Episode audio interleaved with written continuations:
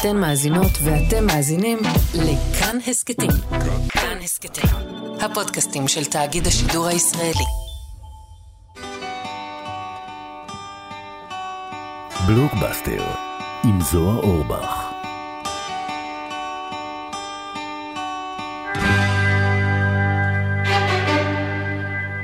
שלום וברוכים הבאים לבלוקבאסטר, הסכת הקולנוע של כאן תרבות. אני זוהר אורבך, קולנוע זה כנראה הדבר היחיד שאני באמת מבין בו, וכבר למעלה משלושה חודשים שאני מנסה להבין אם הוא עדיין רלוונטי, ומדי שבוע נזכר שהתשובה היא כן. ב-7 באוקטובר 2023, בחורים צעירים עלו על מדים ויצאו לקרב. זו לא הייתה הפעם הראשונה שדבר כזה קורה פה בארץ. בקיץ 1982, מאות אלפי צעירים ישראלים יצאו להילחם במלחמת לבנון. ולבנון נשארה איתם. אבא שלי הטוב והמתוק הוא אחד הצעירים ההם. וחטיבת השריון שלו לחמה ממש במקביל לחטיבת החי"ר שבה לחם ארי פולמן, הבמאי שיושב עכשיו מולי. בשנת 2008 יצא סרטו השלישי של פולמן, ולסים בשיר. וראיתי אותו באולם קולנוע מלא עד אפס מקום, כשהאבא הזה ישב לצידי. וכשהסרט נגמר, ראיתי איך הוא לראשונה אי פעם הרגיש שמישהו באמת ובתמים מבין אותו ואת מה שקרה שם. בצור, בצידון, בביירות.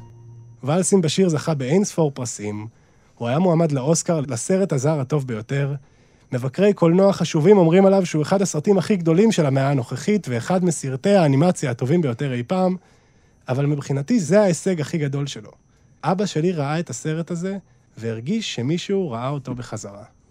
ארי פולמן ביים עוד כמה וכמה סרטים נפלאים, כמו Made in Israel, כנס העתידנים, איפה אנה פרנק וקלרה הקדושה, שביים יחד עם אורי סיוון, והסרטים האלה מספיק נפלאים כדי שאתגאה לומר שמולי עומד אחד הקולנוענים הגדולים בתולדות ישראל. ארי, אתה סבבה עם הגדרה כזאת?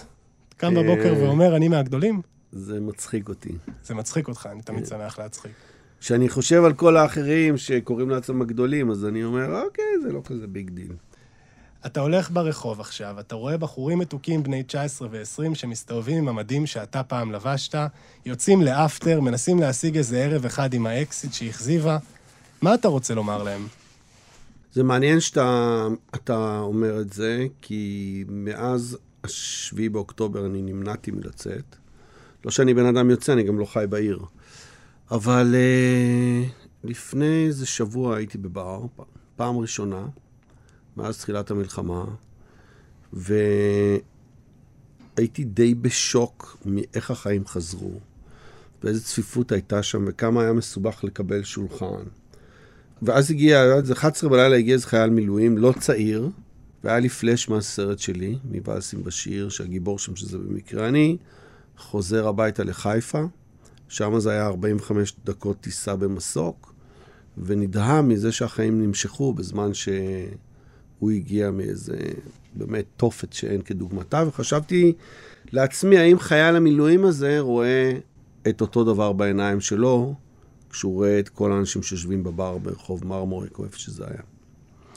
אה, אז העולם הוא זז והוא מתפתח ומשתנה, אבל מלחמות נשארו דבר מטומטם, ובסופו של דבר הסיטואציות נשארו אותן סיטואציות, וזה טרגי. רגע, וכשאתה רואה באמת עכשיו את התמונות של עזה הארוסה, לא בשונה מצידון הארוסה, אתה באמת חושב שלא למדנו שום דבר? קודם כל, אי אפשר להשוות בין מלחמה למלחמה, בטח לא בין מלחמת לבנון לבין עזה. תראה, כשאתה בתור ילד בן 19 מגיע עד מערב ביירות, ואין שום דבר שמתדלק אותך, זה, זאת מלחמה שהחלה כי שגריר אה, ישראל בלונדון נורא. אוקיי? ואתה מתערבב בתוך אוכלוסייה אזרחית שיש בה ילדים ונשים וזקנים, זה לא אותו דבר כמו, אני מניח, להיכנס לעזה אחרי 7 באוקטובר, מתודלק ברשתות חברתיות, אחרי שראית את כל מה שהחמאס עשה בעוטף, נגיד. אז זהו, ש...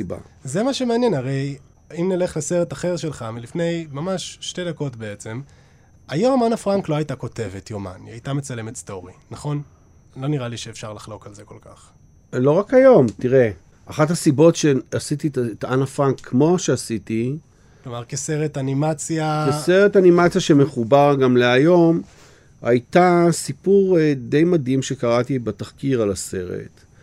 על אנה פרנק הבוסנית, בתקופת אה, מלחמת הבלקן, זה 1995, ימים הראשונים של האינטרנט, הייתה נערה בכפר בפרברי סרייבו, בזמן המצור על סרייבו, שהתחילה להעלות דף כל יום באינטרנט, לא היה אז פייסבוק, שבו היא מספרת את קורותיה. וזה תפס תאוצה, והיא הייתה חותמת בתור אנה פרנק הבוסנית. יום אחד נחת בכפר מסוק, מצא אותה, זה היה הצוות של פרנס דה, צרפתי. הטיסו אותה לפריז, הביאו אותה לאולפן, כן? זה ב-95, כמעט 30 שנה אחורה. ראיינו אותה, היה קהל, היא הסבירה למה היא אנה פרנק הבוסנית, ובסוף שאלו אותה מה, מה יהיה הגורל שלה, אז היא אמרה, אני ה follower של אנה פרנק, אני אמות כמו אנה פרנק, כולם מחאו כפיים, העלו אותה למטוס, העלו אותה למסוק, החזירו אותה לכפר. זה ב-95, תחשוב מה היה קורה היום, ב-2024. וכשהייתי בבוסניה עם הסרט, ב-22, בפסטיבל בסרבו אמרו לי שהיא באמת, היא באמת נרצחה במלחמה ההיא. עכשיו, היא כבר הייתה בחוץ. בפריז היא הייתה, והיא חזרה למות שם. והתסריט מאוד הושפע מהסיפור הזה. הייתה סצנה שלמה, בסוף כל האקט השלישי, כל המערכה השלישית, הייתה סוג של ריאליטי, שבסוף מפיצים, העיפו לי אותה קיבינימט, וכתבתי את זה מחדש עם מה שיש עכשיו. כי זה היה באמת מופרע מדי. אחת לכמה זמן מגיע אלינו אורח שאומר, סליחה, חמישה סרטים זה מעט מדי בשבילי, ומתעקש שניתן מקום של כבוד למקום השישי. אז ארי, המקום השישי שלנו הפעם הוא... Change your heart. Look around you. שמש נצחית בראש צלול שביים מישל גונדרי בשנת 2004, הפעם השלישית שהסרט הזה מוזכר אצלנו בפודקאסט. יש לך מושג למה זה בעצם? למה זה סרט כל כך אהוב? הוא עונה על פנטזיות של מרבית האנושות. לשכוח. לא לשכוח, אני, אני חושב שהטרגדיה הזאת באהבה, שבה אתה יוצא פצוע ולא מצליח לנקות את עצמך מה, מה, מהאדם שהיית מאוהב בו כל כך, וזה טורד אותך באיזשהו אופן אובססיבי לאורך שנים, היא דבר שכל בן אדם שיש בו אמפתיה וחום, הוא מרגיש באיזשהו שלב בחיים שלו. מרגיש את הסבל הזה, ופתאום בא סרט שממציא את המכונה הכי דבילית בעולם, אתה לובש קסדה של אופנוע, ובבוקר הבחורה או הבחור הזה לא נמצאים יותר. בתוך הזיכרונות שלך, בתוך הרגשות שלך, בתוך הגוף שלך. זה מדבר לכל כך הרבה אנשים, בעיניי, הפטנט הזה. הלכאורה לא נורא מתוחכם, הם גם עשו אותו הכי לואו-טק שיש, כן? אין יותר לואו-טק מזה. חוץ מזה שצ'ארלי קאופמן הוא תסריטאי על חלל. ובאמת זאת הייתה התקופ- התקופה היחידה כנראה אי פעם שבה תסריטאי יכל להיות סלב. עכשיו, העניין הוא ששמש נצחית בראש צלול, מבחינתי כשאתה אמרת לי שזה אחד הסרטים הגדולים שלך, זה נראה לי מאוד מובן מאליו. הרי הסרט שכולנו זוכרים ממך, לא שהוא בהכרח הכי טוב או הכי זה, הכי ככה, זה סרט על גבר שמנסה להיזכר. בשעה ששמש נצחית בראש צלול זה סרט על אנשים שמנסים לשכוח. לשכוח, אבל נלחמים בשביל לזכור. שזה למעשה בעצם אותו הדבר, זה אותו המסע. שמע, בחיים לא חשבתי שאני אשמע כזה משפט. שמחבר בין שני הסרטים האלה, אז אני, אני מכבד את זה. לדעתך יש איזושהי נקודת השקה בין זיכרון לקולנוע? אין שאלה בכלל. ברור. תראה, תחום העיסוק שלי, אני חושב, זה לא ש... זה דבר שאני הבנתי בשלב נורא מאוחר. בסוף הוא עוסק בזיכרון. והוא עוסק בתפיסה של זיכרון, זהות וזיכרון, כן? ככה אני מרגיש, וגם הסרטים הבאים שלי עוסקים בזה. כל מה שאני מפתח עכשיו, שלושה דברים שונים, עוסקים בדבר הזה. והעניין שלי בקולנוע הוא לא האמת.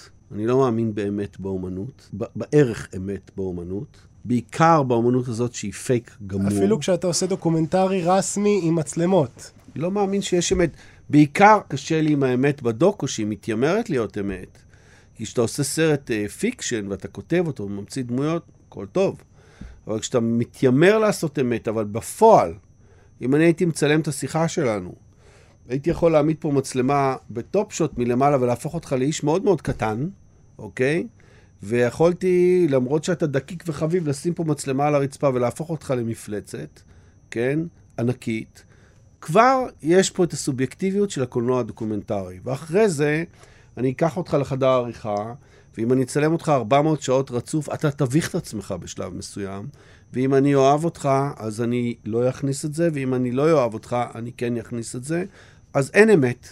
יש את איך שהבמאי או הבמאית רואים את הסיטואציה. ולהתיימר להביא אמת, הזבוב על קיר, גם הזבוב על קיר. הקולנוע הדוקומנטרי שהוא זבוב על קיר, שהוא מצלמות אבטחה, בסוף אתה מראה מה שבא לך.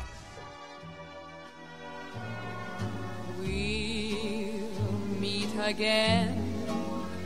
Don't know where, don't know when, but I know we'll meet again some sunny day. אנחנו עכשיו עם דוקטור סטריינג'לאב, או איך הפסקתי לפחד והתחלתי לאהוב את הפצצה שביים סטנלי קובריק בשנת 1964. ארי, תנחית עלינו את הפצצה הזאת. מה זה דוקטור סטריינג'לאב בשבילך? דוקטור סטרנג'לב בשבילי זה קובריק. תראה, קובריק הוא תופעת טבע פנומנלית, כי בכל אחד מהז'אנרים של הקולנוע הוא עשה את אחד מה top three של הסרטים, בעיניי. האודיסאה היא על פי, אני חובב מדע אובססיבי, מדע בדיוני. This mission is too important for me to allow you to jeopardize it. I don't know what you're talking about, Hal. This conversation can serve no purpose anymore. היא בכל משאל, היא, היא תנצח ותהיה מקום ראשון בקטגוריית סרטי המדע הבדיוני. הוא ללא ספק עשה כנראה את ה horror movie הכי מוצלח עד השנים האחרונות, בשיינינג. הוא לא עשה את סרט המלחמה הגדול ביותר, אבל בעיניי, במטאל ג'קט, הוא עשה את הדבר הכי קרוב למלחמה בקולנוע, הכי אותנטי אה, למלחמה בקולנוע, בסרט הזה, שכולו מצולם באולפן באנגליה, ואין פה שום סצנת חוץ, ועדיין אתה אומר, hmm, כשהייתי צריך להקרין לאנשים שצעירים ממני בהרבה, אה, על- בעבודה על וייסי עם בשיר איך לעבוד על סצנת הצומת, אז לקחתי סצנת הצלף מפול מטאל ג'קט, ואותה הם למדו. Murphy, this is Cowboy, over. לפני שנדבר על קובריק וקובריק, שנייה בשביל מי שלא נחפף על הסרט הזה. זהו סיפורו של נשק יום הדין ועל הגנרלים והפוליטיקאים שלא ידעו איך להשתמש בו. הימים, מלחמה קרה, אלוף אמריקאי אחד מחליט לצאת למלחמה גרעינית מפני שהוא משוכנע שהרוסים תכף מרעילים את מי השתייה של העם האמריקאי. המתקפה הגרעינית יוצאת לדרך, ומהרגע שהיא יוצאת כבר אי אפשר לעצור אותה פשוט בגלל שהאנשים היחידים שמסוגלים לעשות את זה חלשים או טיפשים מדי. נשיא ארצות הברית סמרטוט, האלוף משנה הבריטי כושל, היועץ המדעי לנשיא ארצות הברית, דוקטור סטרנג'לב בכבודו ובעצמו, פשוט לא מעוניין בכך. את הדבר הכי חשוב לא אמרת. את כל התפקידים שהזכרת משחק אותו אדם, פיטר סלרס, ענק. אם יש זיכרון אחד יפה, זה אנחנו בלונדון, אה, גרנו בלונדון בילדות שלי, יושבים מול הטלוויזיה, בארץ לא לא היה לנו טלוויזיה, כי הם חשבו שזה ישחית אותי ואת האחיות שלי, ואנחנו רואים את פוסיקט עם פיטר סלרס, ואנחנו של, שלושתנו בוכים מרוב צחוק, ואני לא חושב שראיתי את אבא שלי, נגיד, מאושר ככה בימי חיי. אז באמת, זה פיטר אוקיי. סלרס. פיטר סלרס הוא הכוכב של דוקטור סטרנג'לב. עושה של... את שלושת התפקידים שלושת הראשיים. התפקידים הראשיים, כל האלוף, תפקיד אחר הנשיא לחלוטין. והדוקטור. You know how we've always talked about the possibility of something going wrong with the bomb. If a Russian attack was not in progress, then your use of Plan R, in fact, your order to the entire wing, Mr. President, I would not rule out the chance to preserve a nucleus of human specimens. כל תפקיד הוא עולם ומלואו. אתה, יצא לך פעם לקבל לידיים כזה שחקן ולומר, זכיתי, אני עכשיו עומד לתת למתנה הזאת לזרוח מול המצלמה אין שלי. שחקן כזה. אין שחקנים כמו פיטר סלרס. שיעש- שיעשה שלושה תפקידים כאלה. עזוב שלושה קומיקאי ברמה תפקידים. הזאת, תראה, אני נגיד חושב שבארץ, אסי כהן הוא קומיקאי בר- ברמות לא שפויות. אז מה צריך לעשות בשביל שנקבל ממך, נקבל שיתוף פעולה של ארי ואסי? קודם כל, שהוציאו אותי מהגטו של סרטי המלחמה. חוץ מזה שהוא יופיע בסרטים, הבן אדם, כל פעם הוא, הוא לא נכנס, הוא לא נכנס כן, לאירועים של לא עושה הסרטים. קולנוע. ולא נראה לי שיש לך עניין לעשות את שאולי הסרט. יש לי תחושת בטן שזה פחות אתה. לדעתי הפרלמנט זה אולי הדבר הטלוויזיוני הכי מוצלח ש... שעשו פה. אה, אתה עושה פיתה על הגז? כן, שורף לי פיתה על הגז. כמה זמן לא עשית פיתה על הגז?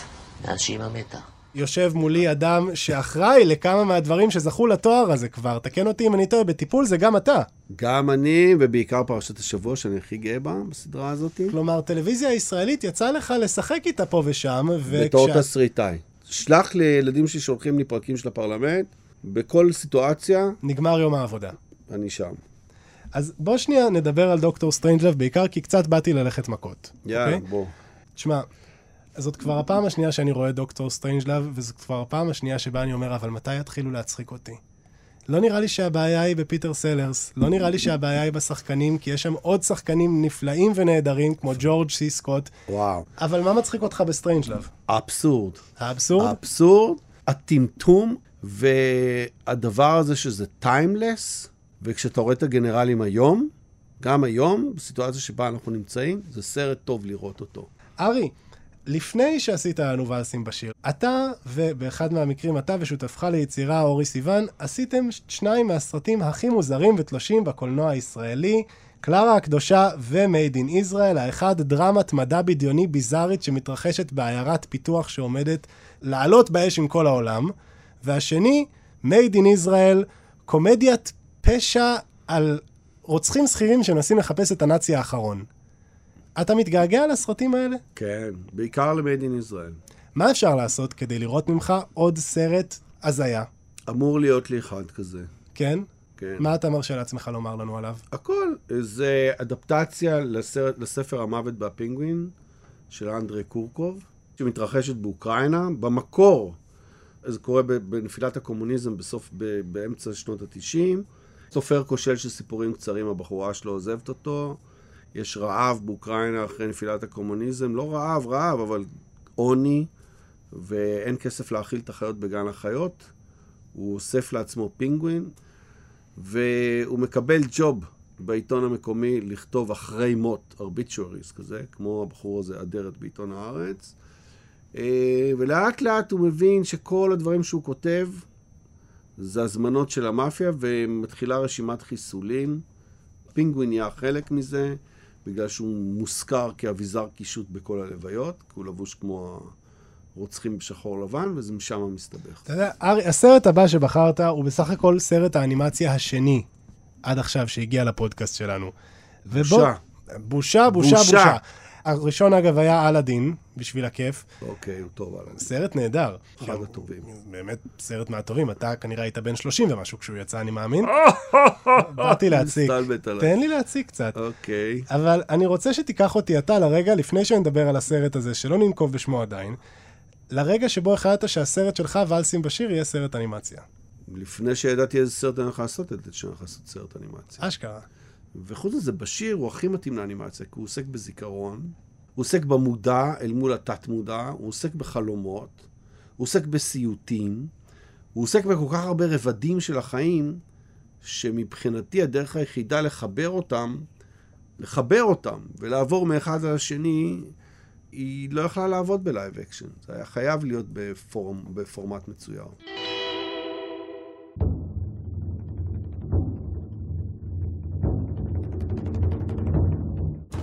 אי הכלבים שביים וס אנדרסון בשנת 2018. ארי, תנבח עלינו את זה, מה זה מבחינתך אי הכלבים? בחרתי אותו כי אני לא מקנא אף, אני, אני לא מקנא בבמאים, כי הגעתי הרבה יותר רחוק מהחלומות שלי. כשאני הייתי ילד לא חשבתי שאני אגיע לאנשהו, גם ב, ב, באווירה בתוך הבית, הייתי כזה הכי כבשה שחורה. לא חשבתי שאני אזכה בגלובוס הזהב, ולא ידעתי מה זה, ואהיה מועמד לאוסקר האמריקאי, כן? זה דברים... מי דמיין? אז באמת, ליבי ליבי לפרגן לכל... אה, לכל במאי, כי, כי מבחינתי אני מסודר, כן? מבחינת מה שעשיתי, אבל יש סרטים שאני רואה ואני אומר, כזה הייתי רוצה לעשות. שייתנו לי, לא, לא את זה להיות חתום. תביאו לי את האמצעים, את הכסף, תנו לי להתפרע כמו הסרט הזה, ואי הכלבים הוא לגמרי אחד מהם. אנחנו בעתיד הקרוב בעיר היפנית הבדיונית מגסקי, במם. שם שפעת כלבים מסתורית מדביקה את כל כלבי העיר, הכלבים מוגלים לאי הזבל, חולים ומפויחים ללא חברם הטוב ביותר, האדם, עד שיום אחד נער צעיר ממריא אל האי במטרה אחת בלבד, למצוא את הכלב שלו, ושם שלושה כלבים, בהובלת צ'יף, הכלב הקשוח מכולם, מחליטים לעזור לו. תגיד לי, ארי, כן. מה עושה לך הסרט הזה? תראה, באנה פרנק, לא יודע אם שמת לב, כל הרקעים של הפנימים הם ב stop motion. הם בנויים במיניאטורות ב stop motion, כולם were created ו-filmed על ידי הצוות שעשה את אי הכלבים ואת פנטסטיק מיסטר פוקס בלונדון. אני הגעתי לשם לטסטים ראשונים ב-2014, זה היה בין שני הסרטים, אחד נעשה ב-2009, השני ב-2016 התחיל להצטלם, וצילמתי איתם את, ה, נגיד, סצנת הרדיו באנה פרנק והכל, והתאהבתי בדבר הזה של stop טוטאלית, אוקיי? היו שם כבר את הכלבים שיש באי הכלבים, ואני חושב, יש שם craft בדבר הזה, שהוא מעורר הערצה. כל בובה, כל בובה, הכל עבודת יד, אתה נכנס, אתה נכנס לאולפנים האלה, אתה רואה עשרות אנשים עובדים בעמידה, ימים שלמים, יש להם כיסאות, הם עובדים בעמידה מרוב התלהבות, בונים בובות, לכל בובה יש עשרות גריפים, אוקיי? ומצלמים שני קליקים על כל תזוזה, ומצלמים שנייה ביום. כל אנימטור מצלם שנייה ביום. אתה יודע, זה מה שמחרפן אותי באנימציה ספציפית, כשאני רואה את מה שאפשר לעשות איתה, כמו בוואלס עם באשיר וכמו באי הכלבים. אפשר לעשות הכל באנימציה, ומצד שני זה עדיין פי אלף יותר קשה מלעשות את זה זה לא- ב live זה לא- אקשן. זה לא פי אלף, זה פי מיליארד. זה פי מיליארד יותר קשה. ונגיד באנה פרנק היו 162 אלף ציורים, שתבין, נפרדים. עכשיו, תחשוב על אי הכלבים, ראיתי אותו עוד פעם עכשיו לכבוד המ- המפגש הזה בהנאה רבה. לדעתי 80% מהפריימים שם, אם היית נותן לי, הייתי מגדיל אותם במדפסות ותולה אותם אצלי בסטודיו. עד כדי כך הם יפים. יש שם יופי בלתי, נתפ... בלתי נתפס. עכשיו, אני אספר לך דברים שאתה לא יודע על וס אנדרסון. וס אנדרסון, קודם כל אני חושב שבעקבות האנימציה הוא כבר בקושי מסוגל לביים סרטי live, כי אנימציה זה השפה שהיא נולדה עבור אחד כזה. וס אנדרסון בסרט הראשון, הוא הגיע פעם בחודשיים לסט. שתבין, סט של stop motion קורה הכל בבניין אחד. יש 30 סטים בהכנה, הסטים הם כמו השולחן הזה שאנחנו יושבים עליו, ו-30 סטים שמצטלמים. זאת אומרת, 30 בפרפ, 30 מצטלמים. ההבדל זה אפילו לא חדרים, זה נגיד אה, בד שחור כזה, שתוחם. והסט עצמו יכול להיות שלושה מטר על שני מטר, הכל במיניאטורות עם מצלמות ברוסקופ קטנטנות.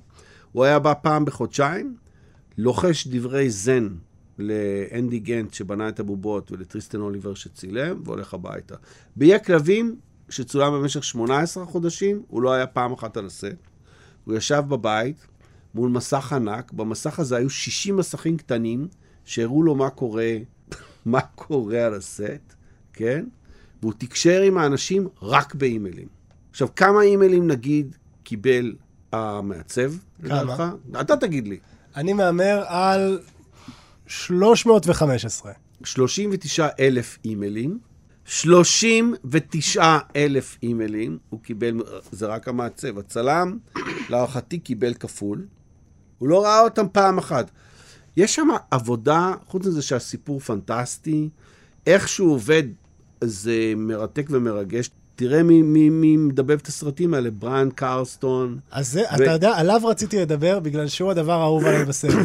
הוא? הוא הדבר האהוב עליי בסרט יותר מהכל. הכלב שלו או הקול שלו? הקול שלו, בגלל שאתה קולט איך מתוך הכלב הקטנטן הזה יוצא קול של שחקן אופי מחוספס, שבאותה מידה היה יכול לעשות לעשות עכשיו... וסקרלט? סק- שתהיה בריאה, הכל טוב, היא מקסימה, אבל באמת, זה משהו שחשוב להגיד, כמו שאמרת על וס אנדרסון, לאיש הזה יש את, את קאסט השחקנים הכי מחורפן, שכל במאי לא יכול. לבקש. אתה רואה איזה תצוגות משחק הם נותנים בתור כלבים? בתור. כלבים, הייתי נותן לבריאן קרנסטון מועמדות לאוסקר וואו, באהבה. ענק.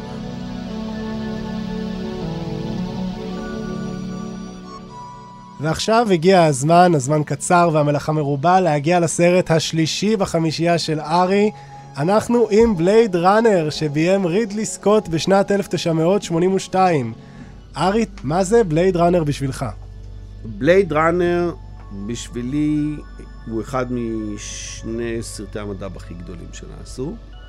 אוקיי, זה סיפור של פיליפ קיי דיק, שאחרי זה כולם חשבו שהם יעשו סיפור של פיליפ קיי דיק וזה יצליח, וזה לא הצליח אף, אף פעם, בעיקר לא לספילברג. אני נורא אוהב את הסרט של אוי, נו באמת, אי אפשר להיות פה במקום הזה. אפשר, ואתה גם תיתן לנו. אי אפשר להיות פה. אפשר להיות פה, לקח. רידלי סקוט בתקופה שלא היה כלום, 1981, כן? הוא ביים את הסרט הזה. כל מה שאתה רואה על המסך, אנשים יצרו את זה, אפרופו אי הכלבים, כן? אבל באי הכלבים עשו את זה ב-2018, פה עשו את זה ב-1980, צולם 80-81. זה משוגע, בתוך בניין העירייה של לוס אנג'לס. גם שם, הכל במיניאטורות. איזו אווירה משוגעת יש לסרט הזה, התסריט חכם כמובן. בלייד ראנר גם בסיפור, גם במשחק, גם בדרך שהוא מתאהב בה, כן? ואתה לא יודע אם הוא יצליח להחזיק אותה או לא. אין, זה, זה, זה הסרט, זה הסרט הטוב. אנחנו בעתיד הלא רחוק, האנושות התפתחה אולי קצת יותר מדי. בעולם שלנו יש כעת רפליקנטים, רובוטים שנראים, מרגישים ומתנהגים בדיוק כמו בני אנוש, וכדי לוודא שהם לא יקומו עלינו לכלותנו, חלקם מקבלים זמן מוגדר של ארבע שנים לפני שיתקבעו לגמרי. ארבעה מהם מחליטים בכל זאת לחפש את היוצר שלהם ולדרוש ממנו עוד חיים, ולשם כך מגויס אחד שתפקידו הוא להיות בלייד ראנר, להתנקש ברובוטים האלה, ושמו הוא ריק דקארד. על הדרך, ריק בעצמו מתאהב ברפליקנטית, וגם שואל את עצמו, אני יודע שאני חושב, אבל האם זה אומר שאני קיים? עכשיו, באמת, כמו דיברנו כבר קצת על כמה שהסרט הזה סום וקסום ובסום ונפלא, יש שם רגל אחת שהיא פילוסופיה ורגל אחרת שהיא ויזואליה. פילוסופיה, אין לי כוח כל כך אליה. למה? הוויזו- למה? למה? בגלל שיש לי עוד דברים על סדר היום, ארי. באמת, כל, כל... האם אני אנושי? האם אני לא אנושי? האם הזיכרון שלי מגדיר את ההוויה שלי? האם הרגשות שלי מגדירים את ההוויה שלי? סבבה, בסדר, אבל איזה סרט יפה, ריבונו של עולם. וואו. איזה סרט יפה, באמת, כמו שאמרת, כל שמיצ'יק בעולם העתידני שרידלי סקוט התקין לנו, נראה כאילו עוצב בקפידה. ואתה יודע, בוא ניתן לו גם קרדיט על אה, אליאן הראשון, אה? אה, לא, אליאן הראשון, אני אוהב אותו הרבה יותר מאת... יצירת אה, מופת בלתי הנושא נתפסת. השמיני הרבה יותר טוב בעיניי מבלייד ראנר. לא, לא נכון. גם לא אני, נכון. אני מעדיף את סיגורני וויבר על פני הריסון פורד. הריסון פורד בתפקיד ראשי נהדר, וגם לא נראה לי שהוא אי פעם היה חתיך יותר משהוא היה בבלייד ראנר. הוא היה חתיך תמיד. סבבה. עכשיו הוא נראה נהדר. עכשיו... גם ב-2049 הוא זה בן 80, אני חושב. כן, עכשיו, באינדיאנה ג'ונס החמישי, האיש הזה חתיך יותר מרוב כוכבי הקולנוע בני כן. הוא ה-12. גם איש נורא מצחיק, דרך אגב. אני רוצה שנייה לדבר על אלמנט אחד ספציפי בסרט הזה, לא רק על הארט, לא רק על העיצוב האומנותי, אני רוצה לדבר על הצילום. כי באמת אין סרטים מצולמים יפה כמו בלייד ראנר, לא באמת. נכון. אני רוצה לדבר שנייה על היחסים האלה בין במאי לצלם. תספר לי אתה על שוט אחד בקריירה שלך, עדיף כזה שהשתמשת בשבילו במצלמה, שוט אחד שאחר כך בחדר עריכה, או יותר טוב, באולם, ישבת ואמרת, בואנה, הצליח לנו. לי אספר- ולאיציק הצליח. אני אספר לך משהו יותר יפה מזה. תן. אני אספר לך על שוט שלא הצליח. או, כנס העתידנים זה מין נס, שאחרי ולסים בשיר הרגשתי שנותנים לי מה שאני רוצה. פתחו לי את כל הדלתות, שפכו עליי עשרה מיליון יורו לעשות סרט שאת התסריט שלו אף אחד לא הבין, ספק אם אני הבנתי, שכתבתי בעצמי. כשאני חושב עכשיו על כמה זמן לקח לי מהיום שהתחלתי לכתוב אותו עד היום שהייתי על הסט באמריקה, זה שנה וחצי, כולל לגייס את כל הכסף. כל גחמה, אתה יודע, פול ג'יאמטי, שהוא בא להצטלם בסרט, הוא אמר לי, תקשיב, הייתי ב-LA, הסוכן שנתן לי את התסריט של כנס העתידנים, עליתי למטוס לניו יורק, קראתי אותו, כל הטיסה, נחתתי, התקשרתי אליו, אמרתי לו, קיבלתי את התסריט הזה של ארי פרלמן, לא הבנתי מילה אחת ממה שכתוב שם, תמצא לי תפקיד בסרט. לא אכפת לי מצויר, live, זה היה מה שהרגשתי מכל הסביבה. עכשיו, אנחנו הגענו לצלם, לא יודע אם אתה זוכר את הסרט, יש סצנה שבה הם מתפכחים, חוזרים מהאנימציה ל live, אוקיי? בסוף. אני זוכר את זה, לא הבנתי כלום, אבל אני זוכר את זה.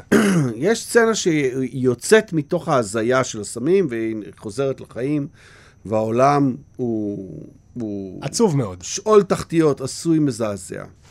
והביאו לי מאות ניצבים בעיר קלן, בגרמניה, מאות, באיזה אתר תת-קרקעי, וצוות מפריז שעבד על מכשיר שנקרא פוטד, שזה אומר, אתה מצלם את הניצבים, המצלמה, אתה לא נוגע בה, היא עושה את הפן על כולם, מעבירים את השורות הראשונות אחורה, היא עושה עוד פן, אחורה, עוד פן, ואז המאות האלה נראים אלפים רבים, אוקיי? זה יום יקר ברמות שאתה לא יכול לדמיין אותו. אי אפשר לדמיין. גם הצוותים שהגיעו, גם הציוד, גם המאות ניצבים, גם הלוקיישן, להעיר אותם. קור בלתי נתפס, לחמם, זה פברואר בגרמניה, זה היה צריך לחמם אתר. אני בא, לש... אני בא לסט, אני מסתכל על השוט, והוא כל כך מכוער, כל כך מכוער, ואני יודע שהוא לעולם, לעולם לא יעשה דרכו לסרט. עכשיו, מאוחר מדי. מה, אתה- מה אני אעשה? אני אגיד להם, חבר'ה, סתם פוס, כולם הביתה, עבדתי עליכם, בכלל אני לא צריך את השוט הזה, יאללה, מבטלים את היום. עשינו את היום הזה, מבחינתי בידיעה ברורה, שזה לא ייכנס. זה לא ייכנס. אני חושב ששרפתי שם כסף של סרט, יותר כסף ממה שעלה מייד אין ישראל, בטוח. קלרה הקדושה כפול שלוש על שוט אחד. נשרף ביום הזה, מתחת לאדמה בקן. אז הנה, שוט. אם כבר דיברנו על כנס העתידנים, יש אישה אחת שאני חייב לשאול אותך שאלה עליה. כן. אתה תפסת את השחקנית רובין רייט בעצם בשלב שבו הקריירה שלה התחילה מחדש. קצת לפני שהיא הגיעה לבית הקלפים. I'm willing to let your child wither and die inside you if that's what's required. But neither of us wants that. עד אז כולנו זכרנו אותה בשני תפקידים. זכרנו ג'ני אותה, ופרינסס בריין. זכרנו אותה כנסיכה הקסומה, בחירה של גורי אלפי בפרק השלישי שלנו. Boy, polish my horse's saddle. I want to see my face shining in it by morning. As you wish. ובתפקיד ג'ני, אהובתו של פורסט גאמפ, נכון. סרט שעוד לא הופיע. Forrest Gump!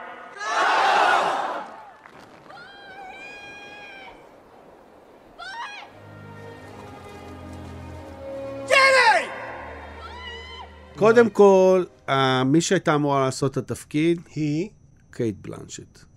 הייתה אמורה לעשות את התפקיד. דוד כבר אייר אותה, הכל היה מוכן. אני הייתי בקשר איתה. אה, לדעתי אפילו לא הייתה מודעת להבדלי השעות, הייתה מתקשרת אלינו הביתה מאוסטרליה בשעות מופרעות. הכל היה סגור, כי הסוכנת שלי, אחרי בשיר, ב-LA הייתה הסוכנת שלה. אז הם השיגו לי אז מה שרציתי, למרות שהם חשבו שזה טעות איומה שאני אעשה את הסרט הזה. מבחינה כלכלית ומסחרית, הם צדקו כמובן. ואני הגעתי ל-LA עם אשתי לעונת הפרסים שם, והיינו באיזה אירוע, ורובין רייט הייתה עם שון פן באירוע הזה. מסכנה. ובסדר, זה היו ימים, ימי הדמדומים שלהם. הוא היה לואודד, בלי לרדת לפרטים. אה, ו- חבל מאוד. והיא ישבה בצד כל האירוע. הייתה יפה למות ועצובה, בעיקר. והסתכלתי, אני הסתכלתי רק עליה, ואמרתי לעצמי, מה קייט בלנשט? זה, זו, זו האישה של הסרט. קייט בלנשט היא... למה היא- מי זאת קייט בלנשט? לא, היא אלוהים, היא, היא כבר עם אוסקר ועוד אחד בדרך, והיא היא, היא כאילו הטופ. אין דבר יותר טופ. והסרט מספר על כוכבת לשעבר, שמשחקת את עצמה, שהייתה הבטחה לא נורמלית, שום דבר לא התממש, ויושבת הבחורה הזאת מולי, והיא הכי יפה בעולם גם, וזה יהיה מדהים, והיא צריכה לעשות את זה. רגע, אז אתה רוצה להגיד לי חכה. שאת קייט בלנשט אתה. אתה ויתרת על קייט בלנשט. אני אספר לך עכשיו, זה סקופ. אני כותב לדוד, זה כבר בוקר בישראל. אומר לו, צא לי איור שלה. אני מתאר לו את הסיטואציה, אנחנו מתכתבים. והוא שולח לי איזה איור שלה, ואני הולך אליה, ואני עושה לה pitch שמה, כבר לפנות בוקר, במלון הזה. מסביר לה, היא אומרת לי את המשפט המדהים, look, uh, I saw your movie and I will go with you wherever you take me, but if you plan to raise one buck on my name in this town, it will never happen. כאילו, אני, היא הייתה בתחתיות, ולא תגייס על השם שלי כסף.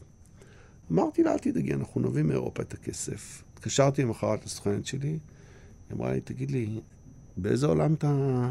לא עושים פה כזה דבר. סגרנו לך את השחקנית הכי טובה בעולם. זה לא עכשיו, וגם מה, מאיפה הבאת את הרעיון הזה בכלל? אמרתי לה, התאהבתי, מה, זה, זה מה שצריך להיות. לא יכול להיות שום דבר אחר עכשיו. והם יצרו איזה מצב, הם דיברו עם השנייה, הם יצרו איזה מצב פיקטיבי שהתאריכים שאני עומד לצלם הם בדיוק באיזה סרט גדול, אז צריך לוותר עליה, אין ברירה, כן? למרבה הצער אתה תיאלץ לוותר על קייט בלנשט. לא, הם אמרו לה, הוא מצלם בדיוק כשאת עושה לא יודע איזה סרט, העיפו אותי, כמובן, גם מהסוכנות, לא התאוששתי עד היום, ועשיתי את זה עם רובין. עכשיו, רובין באמת הייתה, היא הייתה בדכדכת, הייתה בתקופה לא טובה, וזה היה, לא היה קל גם מבחינת הצילומים והכול. לקח זמן, צילמנו ב-2011, ינואר, והיינו ב-13 בכאן. בינתיים עלו שתי העונות של בית הקלפים. שבהם היא גילמה את האשת הפוליטיקאי האימתנית, והיא קלר נסקה אנדרווד. לשמיים וזכתה בגלובוס הזהב, והיא די זנחה אותי עם הסרט. בהפצה שלו היא פשוט נעלמה לי, היא לא הזדהתה עם הסרט יותר. היא לא הייתה יכולה לקבל את הדמות שלה בתוך הסרט, לדעתי. וזהו. אה, היא, היא לא יחצנה את הסרט בכלל. אתה יודע שאחת פעם. התמונות הכי יפות בעולם מאיזשהו סט של סרט בעיניי, כן.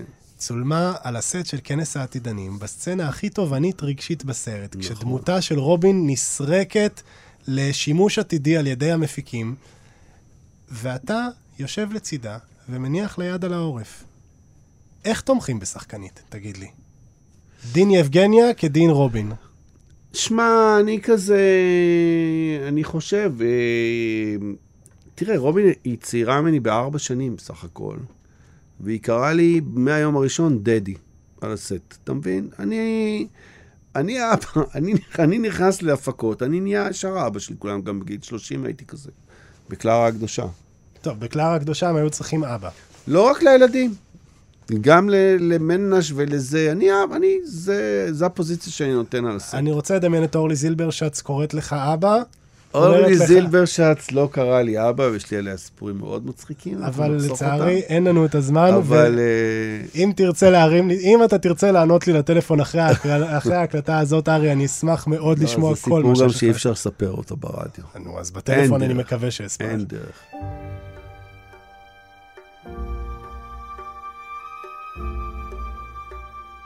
הסרט הבא, ברטון פינק, שביימו ג'ול ואית'ן כהן בשנת 1991. זוכה כאן. זוכה כאן, זוכה פרס דקל הזהב, הבמאי הטוב ביותר והשחקן הטוב ביותר לג'ון טורטורו. תן בראש, ארי, מה זה ברטון פינק בשבילך? ברטון פינק זו יצירת מופת גאונית שמאגדת בתוכה את כל יחסי האהבה, שנאה, המופרעות, ה-OCD של כותב באשר הוא. זה המחקר שלי, כתיבה, אני מרגיש, זה הדבר שאני הכי חוקר בתוך התחום הזה של קולנוע.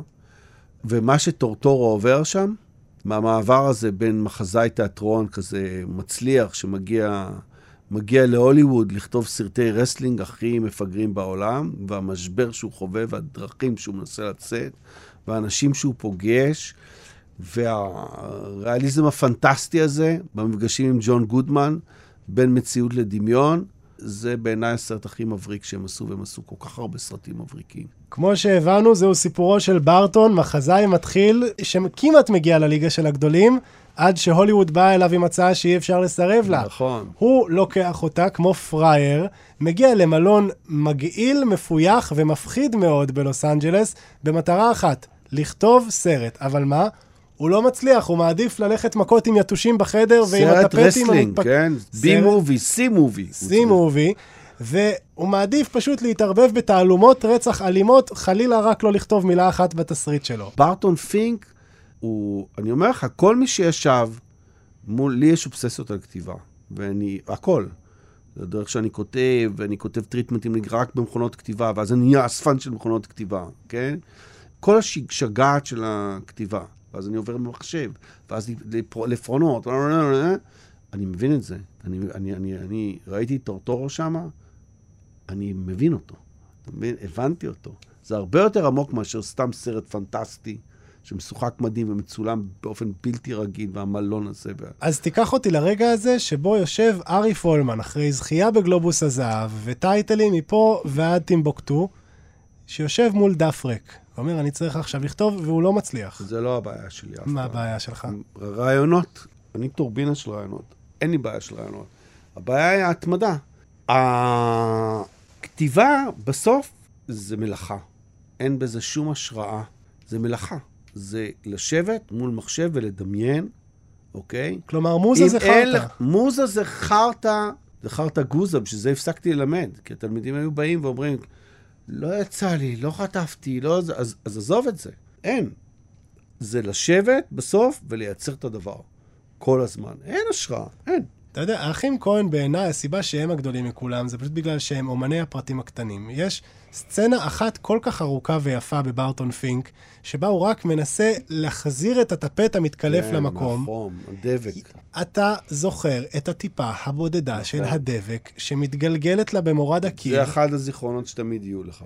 בגלל שהם יודעים איך לתת כבוד לפרטים וגם הקטנים. את האקורדים של הפסנתר כל פעם שהוא הולך במסדרון, אני זוכר. כל פעם שגודמן מופיע. כשג'ון גודמן סוחב גופה של אישה שבטעות נחבטת בקיר, אגב, זה מצחיק, לא הפאנצ'ים הדלוחים של קובריק בדוקטור סטריינג'לאב, זה קומדיה, הגופה והנוזלים שדופק... שיורדים לו מהאוזניים לג'ון גודמן כל הזמן. ג'ון גודמן נותן בסרט הזה תפקיד מפואר של מי הוא שבהתחלה... נותן גם בלואין דייוויס תפקיד גדול. הוא ב- הוא- ו- ובביג ליבובסקי מה, הוא כבד ברור. קצוץ, רק למרבה הצער אוסקר אין שם למרות שמגיע. תשמעו, אני לא פה כדי לשפוט, לכל חמישייה שקיבלנו עד עכשיו, יש את היתרונות והחסרונות שלה, וארי הביא חמישייה למופת עם כמה מהסרטים הכי טובים אי פעם. באמת, תודה שבאת. אבל העניין הוא שאני את הסרטים לפודקאסט נורא אוהב לראות בסיטואציה מסוימת שזה בסוף יום העבודה, עם תה ועוגיות. ואת הסרט הבא אנחנו לא יכולים לראות עם תה ועוגיות.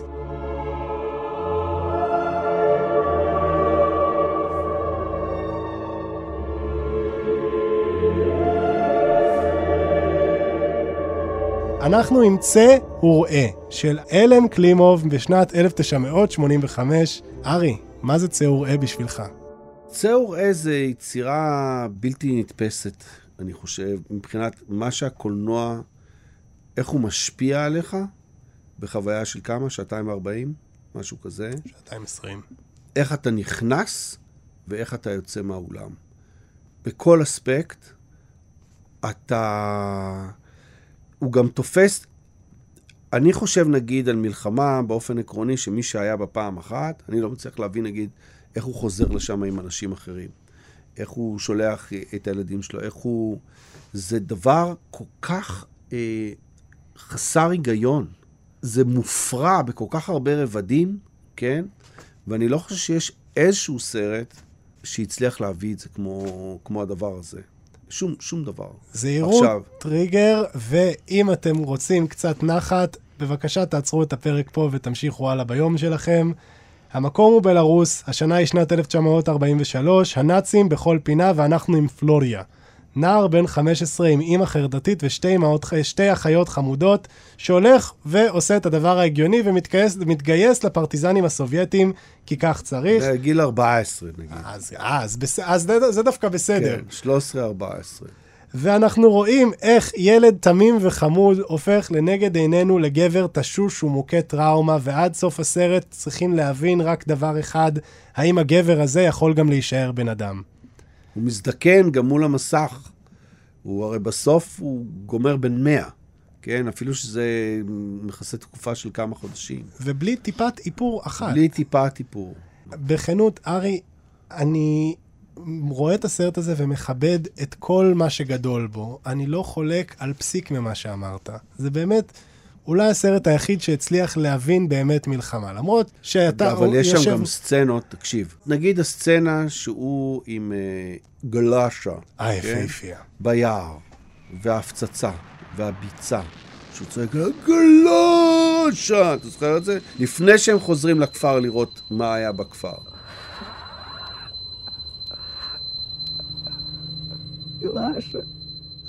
זה סצנות משוגעות שנמשכות רבע שעה, עשרים דקות כל סצנה, שני אנשים בתוך יער, כמעט בלי מילים.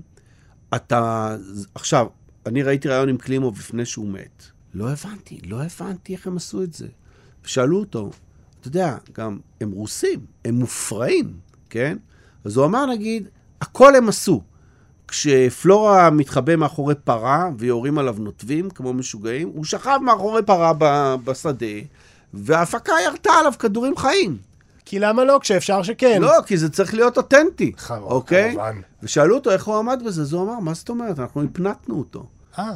הפנטנו, כל הסרט הוא היה מאופנט. והנה, תסתכלו עליו עכשיו, זה היה שנת 2000, אז נגיד הפלורה זה היה בן 30 ומשהו, מתקרב לגיל 40.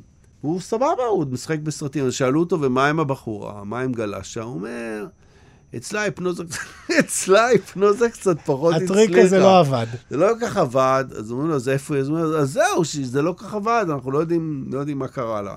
אני. לא יכולתי לשאת את הסרט הזה עכשיו. אני בגלל זה, בגלל שהבנתי כמה הסרט הזה... זה לא לצפייה עכשיו. הוא זה לא לצפייה עכשיו. לא, ועדיין, זה לא תודה רב- לעכשיו. זה לא לעכשיו, כי יש שם אבל כל יש שם כך הרבה- קולנוע ענק. יש שם קולנוע ענק שהוא כל כולו זוועת ענק, הזוועות. ענק, ענק, קולנוע ענק. אין מה לעשות. אתה, אתה אומר, מה אני הולך לעבור כשאני הולך לסרט קולנוע, כן? מה אני הולך לעבור? אז אתה רוצה חוויה מטלטלת? אם אתה רוצה לקבל מכת חשמל שמשנה חיים, או משנה לך תודעה, או מסבירה לך משהו, לא מצאתי סרט שהשפיע עליי כל כך עמוק כמו הסרט הזה, אתה יודע. זה השיא של הקולנוע, אם הוא מצליח ככה להוציא אותך ממימד של הזמן, ולהכניס אותך לערפול חושים טוטאלי, ולהוציא אותך אולי בן אדם אחר, שנותן לך תובנות אחרות. כמה סרטים יכולים לעשות את זה? ארי, אני רוצה לקחת אותך עכשיו, לפני סיום, לסרט אחד שלך, Made in Israel, שבו הגיבורים מחפשים את הנאצי האחרון. בסצנת השיא, הגיבור שלנו, לא אחר ממנשה נוי, החצוצרן זנזורי, עומד מול הנאצי האחרון אי פעם, והוא מוכה ומובס ולא חמוש. וזנזורי עם אקדח וכדור, והוא לא יורה. ועכשיו אני רוצה שנדמיין סרט אחר. אני רוצה נד- שנדמיין סרט שבו הגיבור שלנו יהיה מי שיהיה, אולי חירניק מוכה טראומה ואולי חצוצרן מצחיק, עומד מול החמאסניק האחרון. והוא עירום ועזוב וחלש, ויש לו כדור בקנה. יורה או לא יורה? תשמע, אגב, יורה או לא יורה, יש פה, יש מאחורי זה סיפור פנטסטי. תראה, כשעבדנו על Made in Israel, עשינו אודישנים לכל השחקנים שם מעל גיל 70 ומשהו, בחרנו את יורגן הולץ, שבאופן מפתיע, או לא, או לא מפתיע בכלל, היה היחיד. נראה כמו דמיאניוק בול, אחרי משפט דמיאניוק שהיה פה, והוא הגיע לארץ לחזרות. עכשיו, כשאני הייתי בחזרות, הכל עבד פיקס, ואז הגיעה הדמות הזאת, שנראה ממש וואחד נאצי, כן? לא מסרט של נאצי, מהחיים ממש. ואנחנו יושבים אצלי בבית, עושים חזרות עם אקדח פלסטיק והכול, ודברים מתחילים להשתנות. עכשיו, הוא לא מבין מילה באנגלית, בעברית, יש לו מתורגמן שהשגרירות שולחת לנו, שגרירות גרמניה, ופתאום דרור קרן אומר, למה שאני אתן לו לאכול? למה שאני אתן לו לאכול? לא רוצה לתת לו לאכול. אני אומר לו, דרור, זה סרט. זה סרט, אתם צריכים להביא אותו חי להר כדי לקבל את הפרס, את הכסף. לא, אבל אני לא רוצה לתת לו לאכול, תשנה את התסריט. ליד השחקן, אה? המתורגמן אומר לו, הם לא רוצים לתת לך לאכול. הוא אומר, למה לא? אבל למה לא שלא ניתנו לאכול? כתוב בתסריט שלו. בסוף, מנשה עומד עם האקדח פלסטיק ואומר, אתה יודע מה, ארי? אני הורג אותו. אין מצב שאני, אני הורג, עכשיו אני הורג אותו. הוא אומר לו, הוא הורג אותך. הוא הורג, למה שיהרגו אותי? הוא הורג אותו. הוא אומר, למה שאתה עושה כזה? אני שחקן, אני מרגיש דברים, אני צריך להרוג אותו. התחילה להתבלבל להם כל התודעה בין העובדה שהבחור הזה, חביבצ'יק מאיזה תיאטרון בברלין, הוא שחקן. ובלילה לפני הצילומים, אה, ששון גבאי מתקשר אליי, ואומר לי, תקשיב, אה, חשבתי על זה הרבה, לא בטוח שאני בא מחר. אמרתי לו, מה? מחר הצילומים? הוא אומר לי, תראה, אתם אנשים צעירים, אתה בן אדם כזה מהפרינג' עצמאי, עושה כל מיני דברים. אני לא יכול לשחק עם נאצי. בסרט, לא ייקחו אותי בבית לסין, יפטרו אותי, זה לא. תגיד, ששון, איזה נאצי? איזה נאצי? בוא נעשה חישוב. הוא בן 70 ולא יודע כמה, 2 אז? אה? לי, כן. אז כמה הוא היה במלחמה? הוא אומר לי, 12. אני אומר לו, אוקיי. הוא אומר, אז הוא היה בהיטלר יוגנד? אמרתי לו, "ואם- ואם הוא היה? עכשיו, הרעיון שם שמנשה עומד מולו, זה לא כל אחד יכול לדפוק כדור בבן אדם אחר. גם אם הוא החמאסניק האחרון וגם אם הוא הנאצי האחרון, אני העברתי מלחמה שלמה, אני יודע בוודאות שלא הרגתי אף בן אדם, כי קיבלתי החלטה כזאת. וקראתי על זה בארץ לא מזמן כתבה, בצבא האמריקאי הם תחקרו, והם גילו ש-85% מחיילים שהחליטו שהם לא הורגים, הם לא פוצעים, הם עמדו בזה. אלא אם כן הם עמדו ביחס של אחד מול אחד, בסכנת חיים או אני לא יודע מה.